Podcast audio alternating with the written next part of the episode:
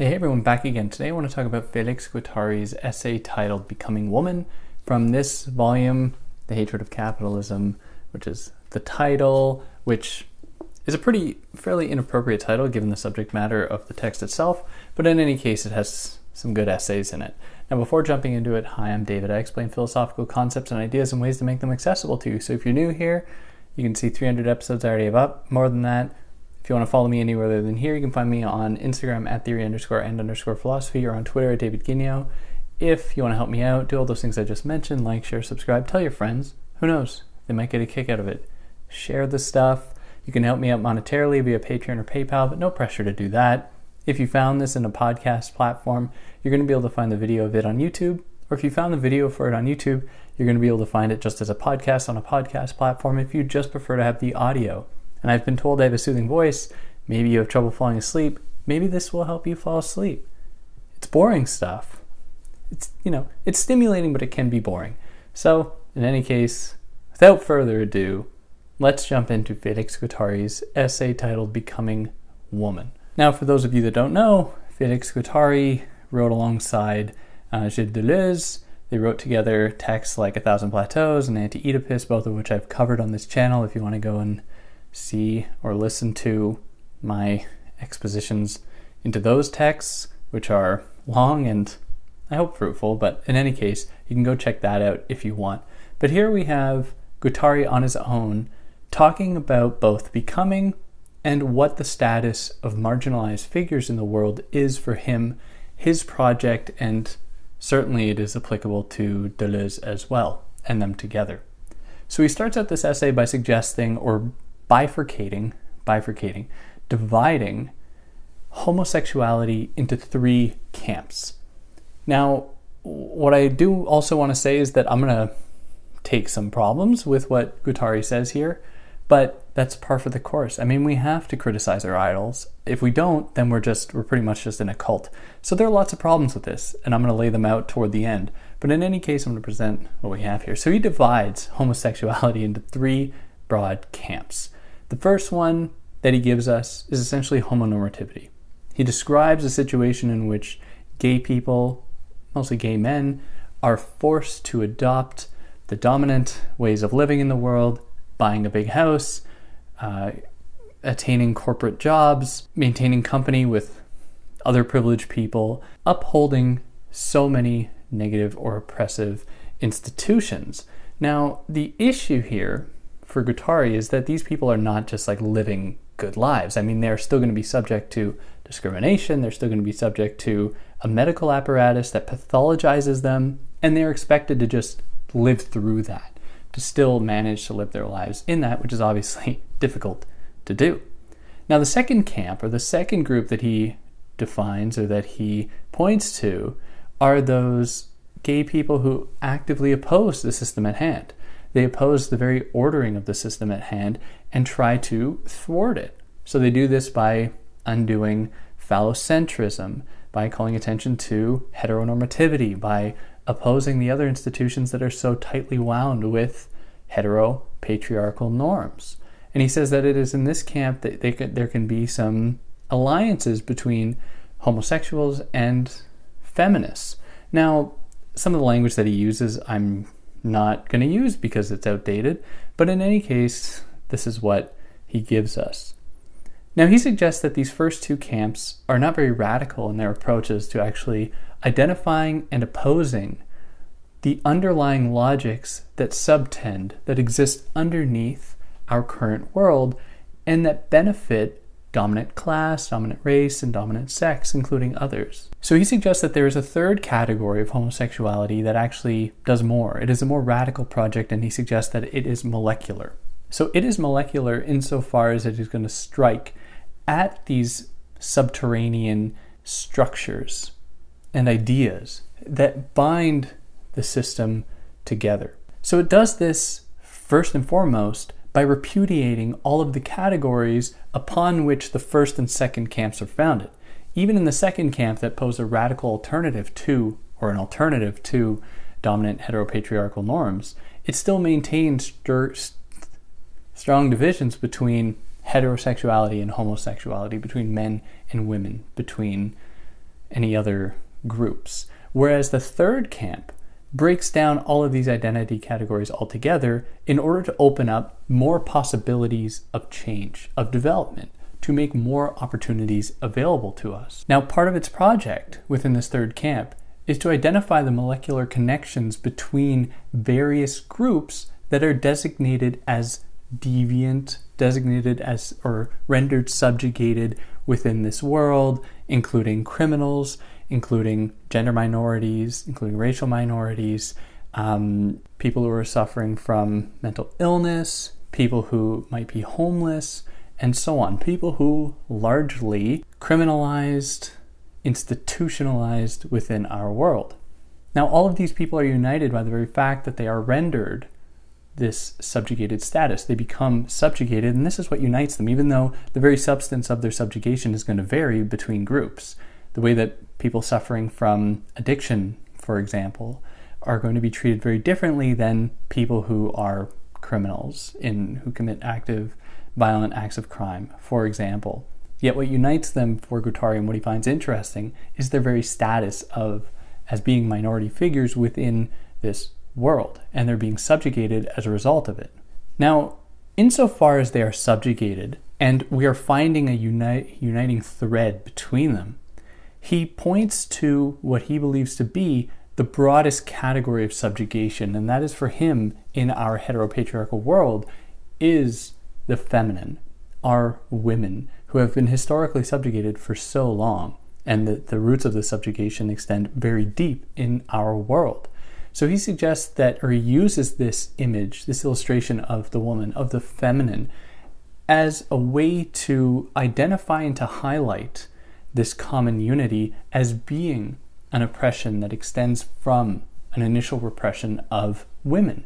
Now, he doesn't exactly suggest that women were the first people to be marginalized. He's instead just focused on it because they are such a broad category. It just affects so many people on a global scale. Now, anyone that belongs to the subjugated status, they are people who have undergone some kind of change. That is, they have deviated from a very powerful normative apparatus, one that tries to mold and shape people into a specific way. And this happens through schooling, through uh, through religion, through socialization, through all of these different institutions. People who have not adopted the normative standard have undergone a kind of change. They've mutated. And they have, by virtue of that, in their words, that is in Guattari's words, have became something else. They have undergone a becoming. Now, because he uses this term, the feminine, or the illustration of the feminine, in order to illustrate this idea of the feminine, to illustrate all of these marginalized people and to unite them, he suggests that they have undergone a becoming woman. They have became this figure who has been and continues to be historically oppressed within our world. Now, he goes so far as to suggest that all libido, all sexual energy is driven towards change. It pushes itself and pushes people to embrace things that are new. And so, therefore, it is always part and parcel with a kind of becoming, a constant changing, a mutating into what is new. Now, when he's describing womanhood here and he's describing the act of becoming woman, he's not actually referring to the domestic image of women as they've been subjugated and forced to work in the home largely. He's instead using a more abstract or thinking of it more abstractly as of the, the broadest category of people who have been oppressed on a massive scale. So he doesn't want to territorialize, he doesn't want to ground this idea with a concrete example of like a specific woman or with specific female roles because they are very coded, they're regimented, and would then limit possible change. So becoming woman for him is not just the act of then taking up uh, domestic labor, for example. That would be to reinscribe the very logics of exclusion and oppression and exploitation that this world rests upon. But the category itself is nevertheless useful because it is still intelligible insofar as women, as a category of people who are and have been very much oppressed, still belong to the broader matrix of uh, possible comprehension within our world. That is, you think of the of what it means to be a woman and the subjugation of women, likely you're going to have an idea about what that means. So he uses it as a stepping stone into other possibilities. So becoming woman is something of a template, or stepping stone is really the best way to put it, into other possible avenues of ad- adaptation and development. So it might be a way by which someone might become animal, or become cosmos, become color, become saxophone, become anything. And this implies that people are undergoing a change from an oppressive norm that seeks to code and regiment, map, and control people by becoming something new, becoming something other than that. So he's really strict about this. He's not trying to push essentialism to say that there's something just innate about women that he is drawing upon here to make sense of this process. He's instead trying to point to the ways in which there's always a degree of deviance, insofar as deviance is a constructed category used to describe people who have moved away from a culturally constructed norm. Deviance is what unites these different people.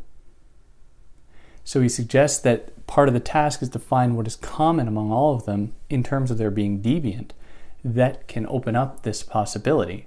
So in the case of homosexuality, he suggests that the task is not to just clump all gay people together and say like okay that's where the site of possibility is instead he suggests that because we have this idea about what deviancy is in accordance with our world we can then apply it to understand the very elements of deviance within the dominant class, or in the case of sexuality, among heterosexual people, where we can see all of these demonstrations of homosexual acts that are, I guess, sublimated into acceptable forms of conduct between men, like sports people, uh, like male athletes who undergo very sexualized interactions with one another, but because it happens in a certain arena, it is then evacuated of all of that meaning. So, Guattari's task or his hope is to find out the ways in which we are all geared towards a possibility of something new, but that these possibilities are consistently stifled by these normative institutions and assumptions. So, his goal is to open up these possibilities. And he concludes his essay by thinking about sex workers and the way that sex workers are discriminated against, how they are policed and institutionalized, and, you know, incarcerated, to say that instead the task should be to subsidize sex work uh, from the government in order to open up that possibility of possible, what he calls the micropolitics of desire, opening up the possibility for new kinds of interactions to occur, or to at least illustrate, instead of constantly hiding these interactions to illustrate the extent to which that within that arena there is the intersection of patriarchal authority with capitalist authority with uh, you know the subjugation of women and how all these things connect which we wouldn't be able to do if we just relegated it to the shadows and didn't think about it.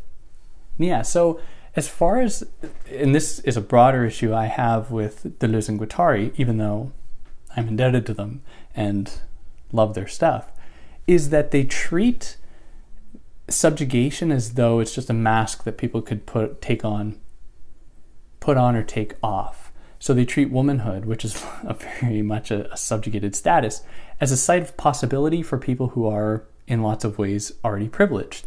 So spivak's criticism of deleuze and guattari essentially says the same thing where she says that isn't it a privilege to be able to just become something else? Not everyone has this possibility. In fact the desire to really reflects a certain kind of person existing in a certain kind of world, largely a capitalist one, where Gayatri Spivak, among others, and this is something that I certainly hold uh, to be a, a, very strong criticism of Deleuze and Guattari's work, in that they are describing processes that very much mirror the logics of late capitalism, where capitalism sees no barriers. It just wants to do what it wants, go where it wants, take on any kind of appearance it wants in order to benefit itself which very much resembles this process of becoming.